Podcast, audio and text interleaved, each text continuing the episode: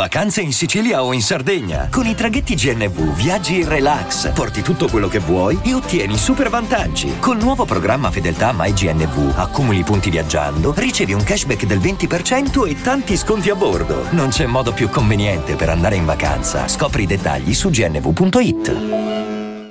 L'autunno scorso, battendo nella finale degli US Open Casper Ruud e vincendo così il primo titolo slam, Carlos Alcaraz per la classifica diventava il numero uno del mondo. Eppure solo ieri, al termine del quinto set di una finale enorme, avendola meglio finalmente di Novak Djokovic sul terreno che lo vedeva imbattuto da oltre dieci anni, Carlos Alcaraz ha legittimato uno status, quello di migliore giocatore del mondo, che probabilmente manterrà per parecchio tempo negli anni a venire. La finale per Alcaraz non era iniziata bene, tutt'altro. Cinque giochi persi consecutivamente, messo sotto pressione immediatamente da un Novak Djokovic lucido ed efficiente nel levargli tempo e soluzioni. Un primo set impressionante da parte del serbo che non sembrava preannunciare nulla di buono per lo spagnolo per il proseguio della partita. Eppure con l'iniziare del secondo set le cose hanno iniziato piano piano a modificarsi, non in modo netto perché l'impressione anche durante tutto il secondo set giocato testa a testa è sempre stata quella che Djokovic avesse in controllo la dinamica dello scambio. Però questo riagganciarsi al punteggio, questo cominciare ad adattarsi tecnicamente e tatticamente a quanto proposto da Djokovic ha rappresentato una sorta di fase embrionale di quella che poi è stata la svolta della partita che è arrivata alla fine di questo combattutissimo set durante un tiebreak che è stato un vero crocevia della partita. Durante il tiebreak del secondo set è successo l'inaspettato perché Novak Djokovic è mancato per una volta in una fase della partita che negli ultimi mesi lo vedeva assolutamente eh, spietato ed efficiente, invece ci sono stati degli errori, soprattutto un paio di errori di rovescio sono decisamente costati all'interno dell'andamento del tiebreak.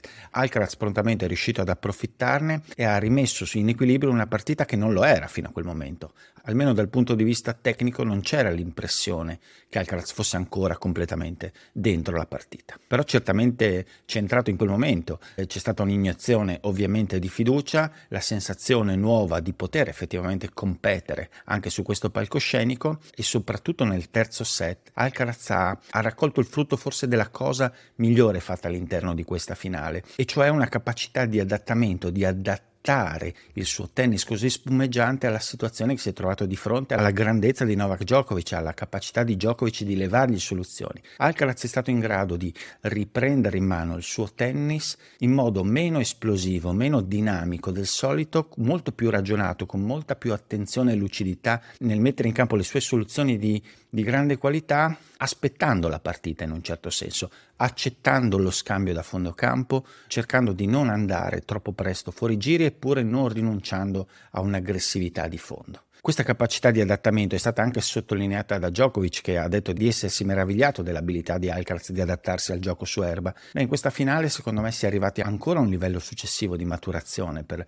per lo spagnolo, una maturazione che proprio tra terzo e quarto set ha fatto la differenza eh, per quello che è stato poi l'esito finale della partita. C'è stato un altro momento decisivo, inizio quarto set, Alcaraz già avanti di un break, un turno di servizio di Djokovic sul 3-1 eh, per lo spagnolo, lunghissimo lunghissimo, estenuante, risoltosi in 27 minuti di gioco, nel quale Alcaraz è riuscito eh, a portare avanti un secondo break di vantaggio, così poi da chiudere facilmente il terzo set. Un passaggio decisivo perché forse per la prima volta all'interno di questa sfida Djokovic ha sentito di aver perso di mano la partita, ha sentito di essere alle corde, di non avere più tanto margine d'errore. Poi da grandissimo campione e combattente qual è c'è stata la reazione ed è stata anche vigorosa perché il quarto set è stato vinto proprio di forza, ritornando a mettere in discussione quella che sembrava una supremazia tecnica abbastanza evidente dello spagnolo e facendo pensare che la partita fosse di fronte all'ennesimo l'ennesimo capovolgimento di scena. Lì l'ennesimo e forse definitivo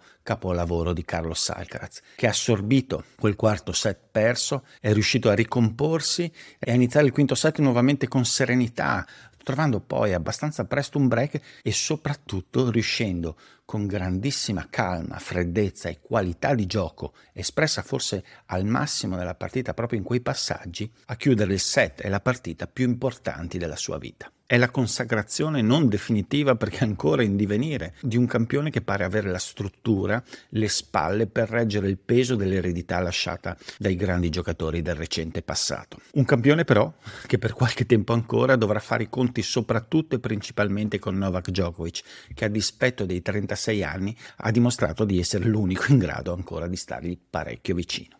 Hiring for your small business? If you're not looking for professionals on LinkedIn, you're looking in the wrong place. That's like looking for your car keys in a fish tank. LinkedIn helps you hire professionals you can't find anywhere else, even those who aren't actively searching for a new job but might be open to the perfect role. In a given month, over 70% of LinkedIn users don't even visit other leading job sites. So start looking in the right place. With LinkedIn, you can hire professionals like a professional. Post your free job on linkedin.com slash people today.